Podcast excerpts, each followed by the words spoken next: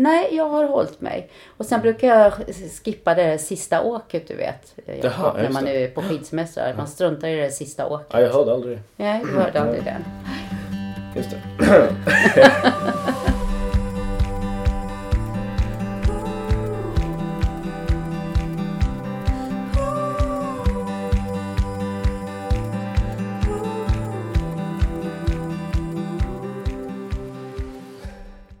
Hej och varmt välkommen till det sjunde avsnittet av Formpodden, din inspirationskälla till träning, hälsa och näring. Vi är tillbaka efter ett två veckors uppehåll här och mitt namn är Jakob Hellström och med mig har jag Åsa Hellström. Och idag har vi även en gäst med oss. Lena Hammborn. Hej Lena. Hej. Vad gör du här? Ja, jag har blivit inbjuden att delta idag för att eh, vi har ett ganska aktuellt problem.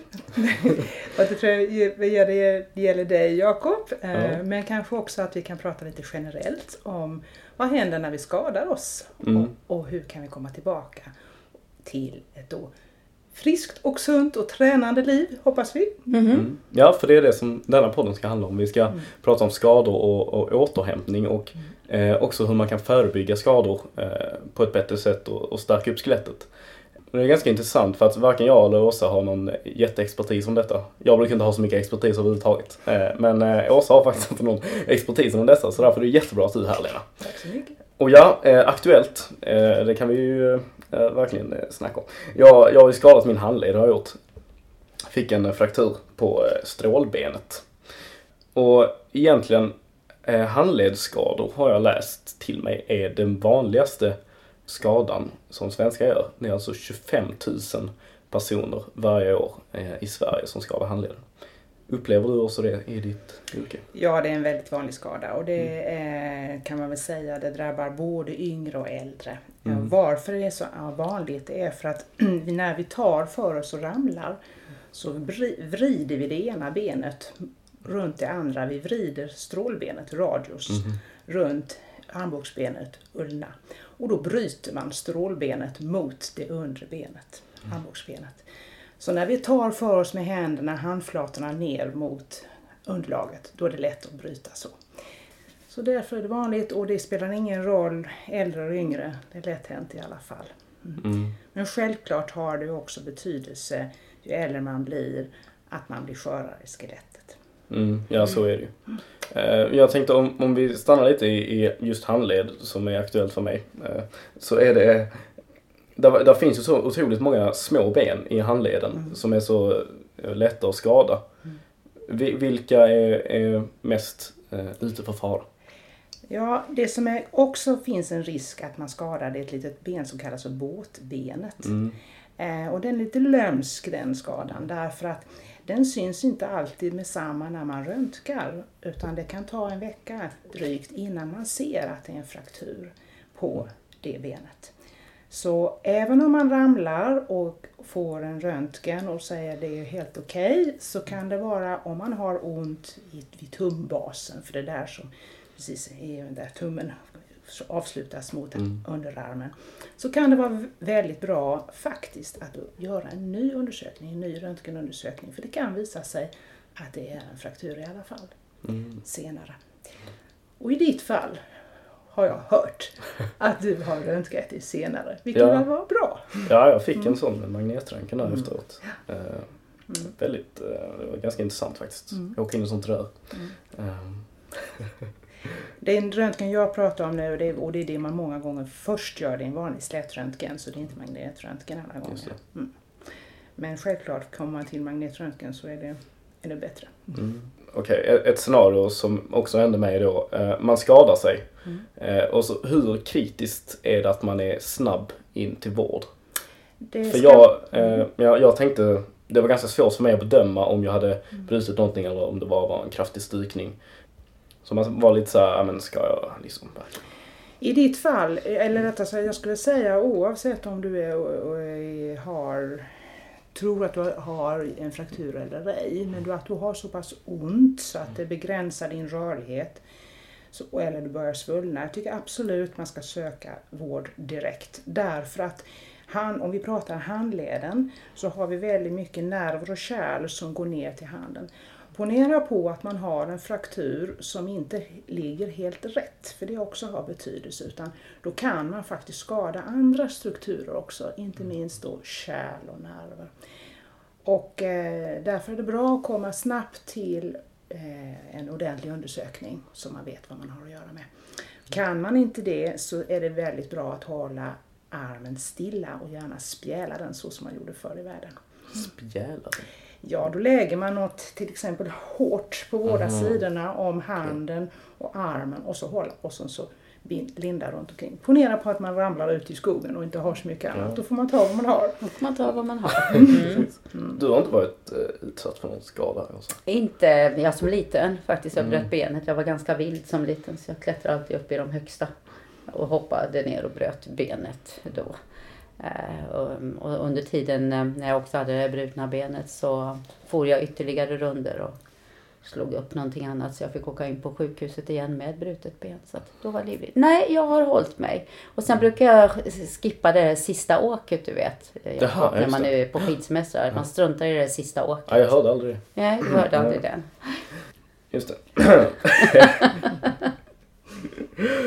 Okej, men om, om, man, om man inte vill råka ut för sådana här skador så har jag också läst på lite att eh, man kan ju bygga upp skelettet. Man kan ju hjälpa skelettet liksom, för att bli starkare och förebygga skador. Eh, och där finns väl lite olika sätt att göra det och man kanske även kan komma in lite mer på Åsas expertområde näring eh, också. När det gäller det. Då är det så här, den skada du har fått, Jakob, mm. den kan du inte förebygga. Det kan jag inte. Okay. Så. Det kan vi ta bort det med en gång. Men självklart kan man förebygga en del skador. Pratar vi frakturer, benbrott, så mm. kan vi förebygga det genom, för det första viktiga, att barn och ungdomar är väldigt aktiva före puberteten. Mm. För det är då vi lagrar in mycket i vårt skelett så att det blir starkt. Och det, gör, det blir starkare ju mer belastning vi lägger på det. Därför är det jätteviktigt att barn och ungdomar före puberteten är fysiskt aktiva. Dessutom skapar man goda vanor som man förhoppningsvis tar med sig sen i livet. Sen har vi den andra jobbiga tiden i livet, eller som är kritisk också. Och då pratar vi mycket kvinnor efter klimakteriet. Där sker hormonella förändringar som gör att vi får, eller en del kvinnor får, benskörhet, osteoporos. Och då är det också viktigt att vi försöker kompensera eh, det. Eh, man kan göra en del med kost, men inte allt. Mm. Däremot kan man göra väldigt mycket med hur man lever. Mm. Icke röka, icke dricka alkohol, mm. vara fysiskt aktiv, vara ute i solen mm. och få D-vitamin naturligt. Det finns viss forskning som visar på att barn och ungdomar har nytta av att få D-vitamin i uppväxtåren för att då bygga in bättre förmåga både med D-vitamin och kalk tillsammans som gör att skelettet blir kraftigare.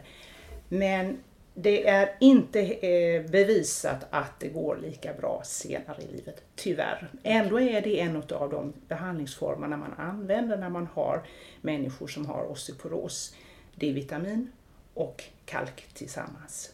Men det är alltså inte bara den enskilda faktoren som har betydelse, utan det är många saker som har betydelse för att man ska hålla sitt skelett så starkt som möjligt. Mm. Men det är ju precis egentligen som just det här som vi har pratat i alla nästan program, just om att träna, att röra sig ja. Och äta bra mat. Mm. Och sen kan man ju då välja faktiskt kanske där man boostar på då med ett tillskott för att ändå stärka upp så mycket som det går. Absolut, särskilt kanske här i, i norra delen av Europa, som i Sverige och Norden och så. Där vi inte har den D-vitaminen naturligt i ljuset, då får vi försöka kompensera. Mm. Mm. Så att det är inte obetydelsefullt, men det är inte bara det som hjälper, utan det är kombinationen av flera saker. Mm. Mm. Okej. Okay. Ja, eftersom att du nämnde här att det var en väldigt kritisk tid före puberteten mm. så tänker jag fråga lite hur det är med barn som kommer in och får brott. Mm. Hur eh, behandlas, behandlas man annorlunda? Har man bättre läkekött eller har man absolut, någonting? Ja. Absolut. Det, ja, man kan väl säga så här, barn läker fort, har mm. kan man säga, gott läkekött. Mm. Eh, ofta så när man får en fraktur så får man ju då naturligtvis eh, fixera det med gips så att man det kan läka ordentligt. Och den tiden som man behöver ha ett gips när man är barn är betydligt kortare än ju äldre man blir. Så att ska man bryta så är det bättre att göra det när man är yngre. Det var därför jag gjorde det. Jag ja, tog precis. det då. Ja. Ja, jag struntar i det nu. Mm. Tyvärr är det ju inte alltid så. Mm. Mm. Men så, sådana vanliga ben, jag hade också bröt nyckelbenet gjorde jag. Mm. Och det, är liksom, det går över väldigt snabbt. Mm. Det gör det kanske också när man är äldre. Det är ganska... Ja, det beror ju på hur gammal. Och sen finns ja. det andra saker som har betydelse också. Eh, naturligtvis om man är man ung och stark och frisk och, och liksom har god blodcirkulation och så vidare. Då har, har, och är fysiskt aktiv, van att vara igång och röra sig. Då har du lättare också i en rehabiliteringsprocess. Mm. Eh, ju äldre du blir desto sämre blir det. Eh, tyvärr. Eh, men det är inte kört, tvärtom. Utan det är viktigt att mm. fortsätta.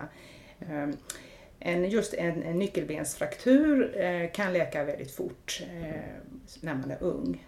Men eh, kan bli mer komplicerat när man blir äldre. Just därför att det också, man inte har den muskelkorsetten kan man säga. Mm. Jag tänkte, nu slog mig här precis. Jag var ju lyssnat till en läkare som pratade om Q tio. Mm. Och eh, det har vi ju producerat i kroppen eget Q tio fram till vi ungefär trettio till trettiofem år. Mm. Någonstans där, va? Och sen lever vi på den Q tio-mängden. Men tillsatte man då Q tio i en, i en bra form som då är eh, med ett högt upptag, vattenlösligt. Så blir ju läkningsprocessen mycket bättre för cellförny- eftersom det påverkar cellförnyelsen. Men i det här fallet så hade han provat och hans son bröt. Jag kommer inte ihåg, han, han bröt någonstans i no- något ben, om det var i handled eller om det var kanske nyckelben. Och eh, han var fjorton år och började ge honom massa Q tio och fick en otroligt ökad läkningsprocess. Och det är ganska så intressant mm. egentligen. Absolut. Jag tror att vi kommer lära oss mer och mer om det här med kostens betydelse och också kosttillskott. Hur viktigt det är i olika processer, inte minst rehabilitering och återhämtning. Där kan man ju säga att så som vi lever idag och så som vi producerar mat är ju inte lika bra som det var för femtio år sedan, tyvärr. Och därför har det väldigt mycket större betydelse kanske att vi idag tar tillskott när det så behövs. Mm. Mm. Mm. Ja. Det är också så att det forskas mycket på detta vad det gäller kostens betydelse vid olika problem, sjukdomar och så. Mm. Så vi kommer säkert att lära oss mer och mer fram. När man börjar se en väldigt starkt samband mellan mage, tarm och hjärna, det har, vi på, har man påvisat. Och... Eh, det är bara att följa med. Mm. Jag menar, kroppen är ju självläkande egentligen om den har fått rätt förutsättningar. Men ja. det är de där förutsättningarna som kan vara lite svåra att veta om vi ger den rätt förutsättningar för att läka. Mm. Mm. Och där man kan också prata om det, för det var du inne på Jakob, det här med återhämtning. Mm. Många är ju lite dåliga på det här med återhämtning. Vi vill gärna träna, men det är väldigt viktigt att vi också förstår att, att återhämta oss. Eh, och återhämtning behöver inte vara total vila, det kan bara vara det att man gör, byter aktivitet, men att man också förstår att man har dagar när man kanske inte tränar väldigt mycket, om man nu pratar om yngre människor eller för den delen uppåt i åren också. Mm. Och där finns det ju då också lite extra saker att ta till, som vi vet. Eller kosttillskott kan hjälpa till faktiskt också mm. att få en snabbare återhämtning. Och mat naturligtvis. Sömn har också väldigt stor betydelse. Så har du en god sömn så får du en mycket bättre återhämtning i en rehabprocess till exempel. Ja. Ja, men det handlar ju mycket om balans som, som vi har pratat om i tidigare avsnitt. Det är liksom hitta den där perfekta balansen för dig. Mm. Och hittar du den, då är grattis. Mm. Jag, jag kommer bara att tänka på en annan sak här just, just nu har du skadat handleden då och mm. är ung. Uh, och många äldre, och inte bara äldre, så här, i vår ålder Lena, så, så upplever jag att väldigt många har svaga handleder för att vi belastar handlederna så otroligt lite naturligt. Mm. Um, kan en sån här skada som Jakob, om man skadar sig, även om du får den här läkningsprocessen, kan det påverka längre fram om du inte rehabiliterar ordentligt, att du faktiskt också kanske blir svagare mm. i... Det man kan säga, och det första viktiga är, det är ju det därför vi återknyter till det här du sa, hur snabbt ska man gå till ett akut omhändertagande. Mm. Det är viktigt därför att man måste veta att benen ligger rätt. Och gör de inte det så måste man se till att man försöker göra det så gott som möjligt. Mm. Om det är så att man inte kan återställa så att det blir de bästa anatomiska förhållandena, då kan man få problem även på längre sikt. En ung person som du, Jakob, mm. kommer säkerligen inte få några större problem. Du kan, du kan säkert träna upp både styrka och rörlighet. Mm. Skulle det vara så att man har några problem med rörligheten, så när väl frakturen är läkt så kan man få hjälp med mobiliserande behandling av en fysioterapeut till alltså. exempel för att öka rörligheten mm. och därmed möjliggöra en bättre funktion. Mm. Det blir viktigare ju äldre man blir, det här med att få till, försöka då få tillbaka så god rörlighet och funktion som möjligt också. För det, och då kanske man behöver mer hjälp med det än vad man gör, behöver när man är yngre. Mm.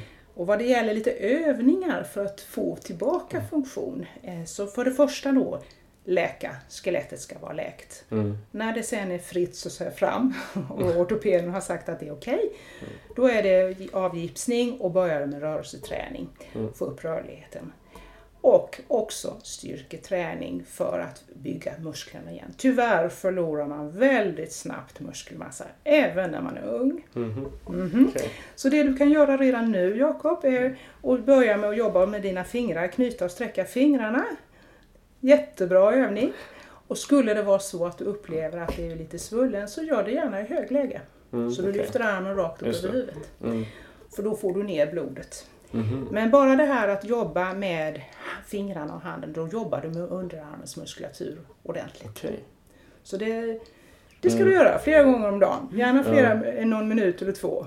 Jag har faktiskt försökt göra det också. Jag läste på ganska mycket om det här mm. som man gör när man skadar sig. Och armbåge och axel också. Jag försökte röra ganska mycket när jag inte visste vad det var. Jag satt på buss i tjugo timmar. Ah, ja. Okay. Det kan inte vara det bästa beslutet jag har gjort, men ja, sånt som händer. Du kan ju göra så på jobbet nu när ja, jag går runt och så kittla dina kollegor, ja, eller hur? Ja, runt och kittla så får du igång välja och säga att du, är, du rehabbar. Ja. Rehabbar, så kan du ju köra till. Men det var kan jag lite kul på jobbet. När, när jag först frågade För, första läkaren frågade då, jag kan jag jobba vanligtvis, skriva mejl och så. Eh, och de bara, nej, det får du känna efter själv såklart. Eh, jag, jag hade ju inte rekommenderat det, jag hade rekommenderat det att stanna hemma. Jag bara, eh, sen så när jag kommer till en ortoped då så sa han bara, jo men skriva är ju superbra om du rör fingrarna hela tiden. Okay, så, men så det, men, men det, det, det här säger ju en hel del mm. om eh, kompetensen och, ja. hos mm. olika läkare. Mm. Du ska lyssna på ortopederna. Ja, jag har förstått det. Jaha.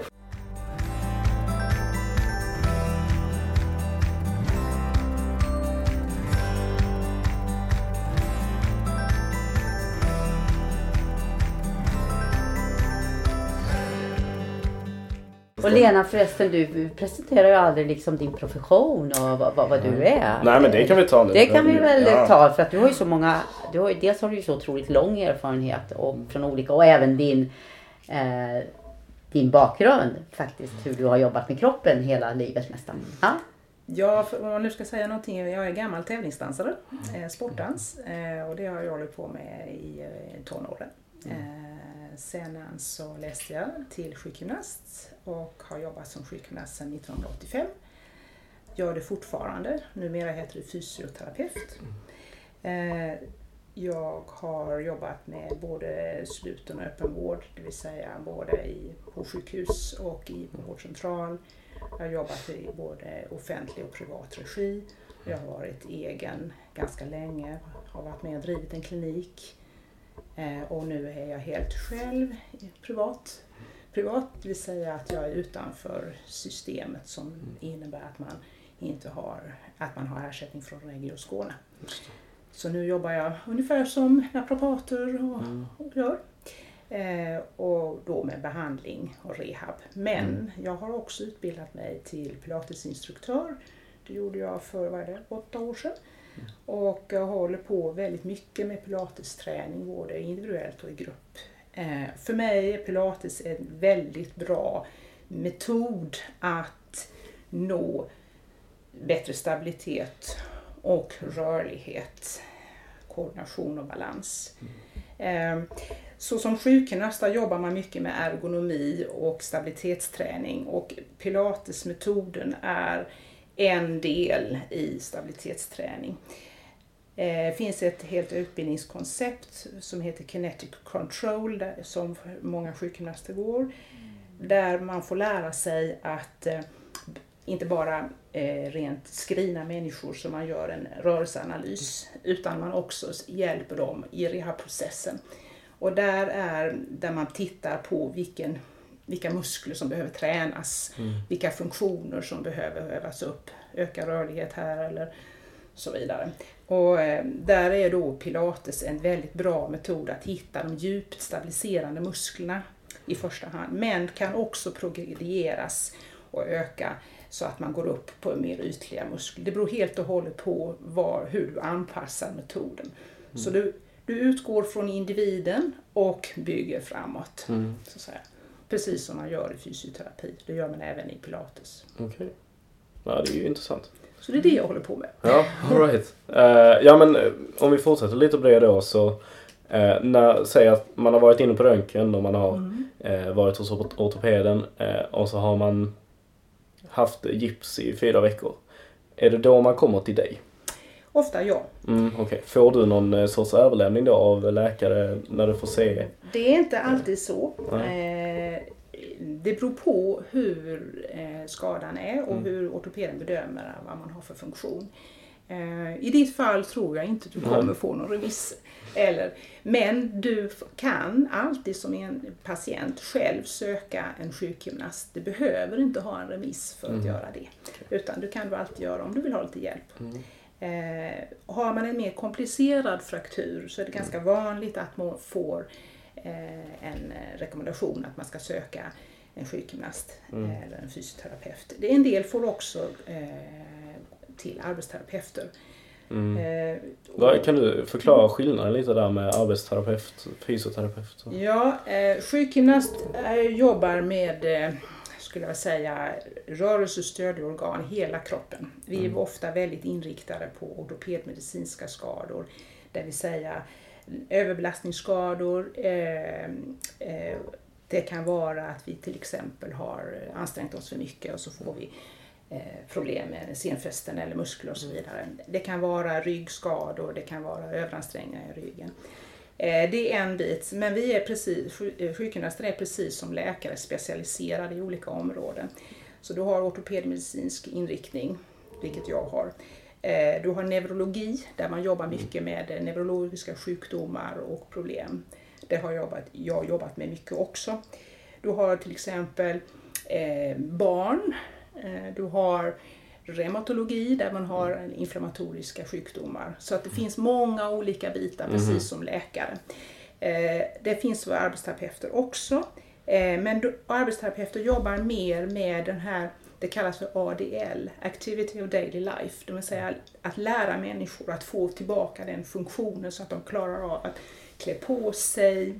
klarar att laga mat och så vidare. Mm. Och så jobbar de mycket med intellektuell funktionsträning. Har man till exempel fått en stroke och fått problem med hjärnan, så tränar de en att komma tillbaka och få funktion så att man klarar av eh, intellektuella funktioner. Mm-hmm. Testar och gör så. Och sen har de lite grann handträning ibland mm. också. Och sen okay. har de redan sån här, ska säga, så som man kanske tänker förr, arbetsterapi. Mm. Terapier där man sysselsätter människor om man har en lång rehabiliteringsprocess också. Men det är precis som sjukgymnaster så kan arbetsterapeuter jobba i slutenvård på sjukhus mm. eller i öppenvård på vårdcentraler. Okay. Jag tänkte prata lite här om eh, om man övertränar så är det ju ofta vanligare att man skadar sig. Mm. Att man blir lite mer skör. Och så tänker jag, mysarm mm. eh, har ju varit ganska hett på agendan ett tag. Men vad innebär det egentligen? Är det att man, är det att man övertränar handleden då? Nej, egentligen Nej. så handlar det om att du har överansträngt en muskel eller några muskler i, i underarmen. Mm. Eh, men det behöver inte vara så enkelt som att det bara är det. Det kan vara okay. andra saker som har betydelse. Så det är när man ska rehabilitera en musarm eller ge en övning för att undvika mm. eller rehabilitera, så måste man se helheten. Man måste se, göra en mer ergonomisk analys. Mm. Hur sitter man till exempel? Mm. Man måste undersöka kanske nacke, skuldra. Mm. Det finns ibland ett samband där man har problem att nerver ligger lite grann i kläm upp i nacken, och så, pro- så får man lätt problem med de muskler som är då i underarmen, som kallas, som innerveras av de nerverna, vill säga, som de nerverna talar om att de musklerna ska jobba. Mm. Det betyder att det är inte så enkelt som att säga att ja, om du tränar upp styrkan i underarmen mm. och stretchar den lite grann, så kanske du blir bra. Mm. Utan du måste se helheten. Du måste göra en så kallad funktionsanalys, vilket vi som fysioterapeuter gör, där man tittar på vad är det som kan ha betydelse för att du får det där. Mm. Och du gör en ergonomisk analys, och så hör man vad personen säger, och så får man därifrån gå styra till vad som kan vara aktuellt i det enskilda fallet. Mm. Huh, vad intressant, för att det har blivit också väldigt stort i, i dataspelsbranschen faktiskt. Mm. Eh, när man har haft lite koll. Eh, för att eh, de tjänar ju multum, liksom, det är ju atleter. Så när de har fått så här handledsskador mm. så har det varit väldigt eh, problematiskt för dem. För de har inte mm. riktigt vetat hur, hur de ska hantera det. Mm. Så det har tagits in eh, alltså fysioterapeuter då för att eh, för att hjälpa dem eh, och stärka och bygga upp, liksom. Eh, mm. Så att sådana övningar har blivit väldigt vanligt i den världen. Mm. Eh, för att handledarna är ju otroligt viktiga, liksom. Mm. Men, men som sagt, det kan vara mer än själva underarmen, handleden mm. som har betydelse där. Mm. Så eh, lite tips kan vara att få lite, gå genomgång eh, av någon som eh, då gör en funktionsanalys och en mm. analys av eh, arbetssituationen. Det generella rådet är ju, sitt inte för länge, rör på dig. Mm. Ja, jag tänkte precis säga det, just man jobbar eller spelar så timme ut och timme in hela dagarna. Mm. Det borde komma upp som blinkande på skärmen, liksom. Ja. Bryter man, släcks det ner, då är det rörelse. Ja, nej, men verkligen. Ja, faktiskt. Ja. Men alltså, även om man, jag är ju nästan aldrig suttit så mycket framför datorn som jag gör nu när jag jobbar. Sitter ju åtta timmar framför datorn. Mm. Liksom. Egentligen skulle man väl röra på sig efter varje halvtimme. Uh, ja, mm. men så är det ju. Det är ju optimalt, såklart. Um, vi har pratat om det också mycket i tidigare avsnitt här och kommit på lite övningar som man kan, mm. man kan göra. Och handelsövningar är ju verkligen en av, av dem. Men tittar man, om man tittar på dig nu med din mm. hand, så skulle jag säga så länge du är gipsad, så mm. jobba, med, jobba med handen, mm. jobba med att röra armbågen och axeln. Mm. Och rör dig för övrigt mm. så mycket som du kan. Man kan göra ganska mycket även om man har ett gips. Eh, kanske inte simma, eftersom gipset mm. inte tål vatten. Men Nej. man kan göra en hel del annat. Man kan till, till, eftersom ni varit inne på simning tidigare. Mm. Mm. Men man kan till exempel jobba i ett gym. Eh, på en ergometercykel eller, eller en trappmaskin eller något sånt för att få upp pulsen. Mm. All konditionsträning är super, eftersom du ökar blodcirkulationen och påskyndar läkningen med det. Precis som vissa andra saker gör. Ja, just det. Ja. Lite en activize där. Ja, mm. just det. Mm. Ja, kan, kan du förklara det för mig, varför man inte har eh, eh, vattentåliga gips? För, eh, för Kostar det för mycket? Nej, det kan vara en anledning. Men jag kan också tänka mig, om du tittar på vad du själv har, det kan man ju ja. inte se i radion här, men, eller, men då har du ju tyg på insidan för att ja. du inte ska irritera mot huden. Just det. Om du skulle lägga det i vatten så blir du uppblött. Mm. Och det kan inte torka. Så att då kan det bli eh, svampigt ja. och äckligt och så. Mm, alltså, det är ju inte trevligt. Nej, därför så alltså, är det... det kan ske ändå om man eh, svettas så mycket. Eller det ligger någonting i det. Ja. Mm. Så att eh, du får en liten trevlig upplevelse när gipset kommer av. Ja, jag har faktiskt redan eh, fått, fått en upplevelse, för jag hade en tumskena innan. Ja. Vilket var eh, mycket mer komplicerat än den här som jag har nu när jag har hela handen. Mm. Men... Eh, det är intressant hur, hur mycket av ens liv som blir svårt när man får liksom, höger hand blir eh, låst på någon vänster. Uh, ja. Think twice liksom, innan man stupar ner för ett, mm. från back. Så återigen, avstår det sista åket. Ja, just det. Avstår det sista. Men ett litet tips som faktiskt kan vara bra att nämna. Det finns ju, visst man kan använda en vanlig plastpåse och sätta på armen och ja. vandra runt. Men det finns specialgrejer där man trär in arm eller ett ben om man har frakturer med gips som man då vill skydda när man duschar till exempel. Ja, ja det är ju smart faktiskt. Mm. Finns eh. specialgrejer. Mm. Ja, det borde man kanske kolla in på. Nu ska inte jag hålla så jättelänge så det är ganska lugnt faktiskt. Nej, så du behöver inte duscha på, vad skulle du ha, fyra veckor? Ja. Det är okej. Okay, ja, jag klarar klar mig nog. Hålla den utan. Ja, det är också komplicerat att duscha faktiskt. Mm. Men som sagt, när du sen tar av gipset så mm. kan det ju vara bra att få lite tips på vad du gör. Du kan nog en hel del själv också, Jakob, mm. men, men annars så kan det vara bra. Mm. Har du mer övning, tror du, som man kan, som man kan göra? Nu eller sen? Mm. Vad menar Nej, du? Men när jag tagit av gipset till exempel. Mm. Eller hur, hur mycket kan man göra med gipset på? Är det bara handen jag ska röra? Du får ju inte röra i det området där du har frakturen. Det är därför du har gips. Men det du kan göra är det runt omkring så att säga. Mm. Så det är fingrar och, och det ska du jobba med. Mm. Och armbågar och axel. Mm. Eh, sen, eh, sen du kan till exempel sitta och jobba med eh, kläm, klämma på en boll eller det finns sån här specialträning redskap där man jobbar med greppstyrkan jättemycket. Mm. Man kan också tänka sig, kan man jobba lite grann när man har handterapi. Ta ett kraftigt gummiband och snor det mellan fingrarna. Mm. Och så korsar du det. Mm. Så när du sträcker fingrarna får du motstånd. Just det. Mm. Mm. Och så släpper du. Mm. Sträcker och får du motstånd i sträckningen. Mm. För när du böjer och greppar om någonting då får mm. du bara böjmusklerna och ah, jobba okay, med. Ja. Mm. Så det kan du göra nu. Mm. Mm, okay. Redan. Mm. Mm.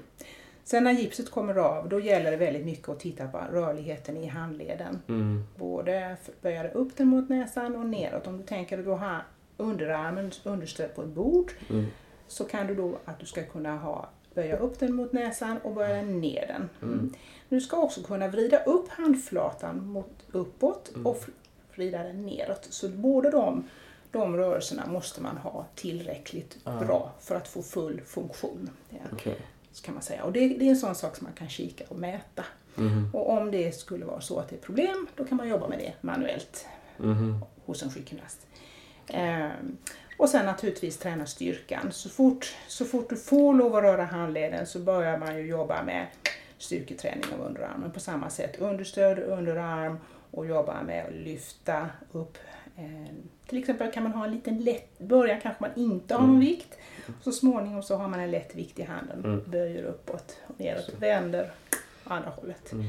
Och där kan man jobba lite med olika tekniker och långsamt ner och snabbt upp mm, och så vidare. Sådana saker för att träna lite olika kvaliteter. Mm. Mm, okej.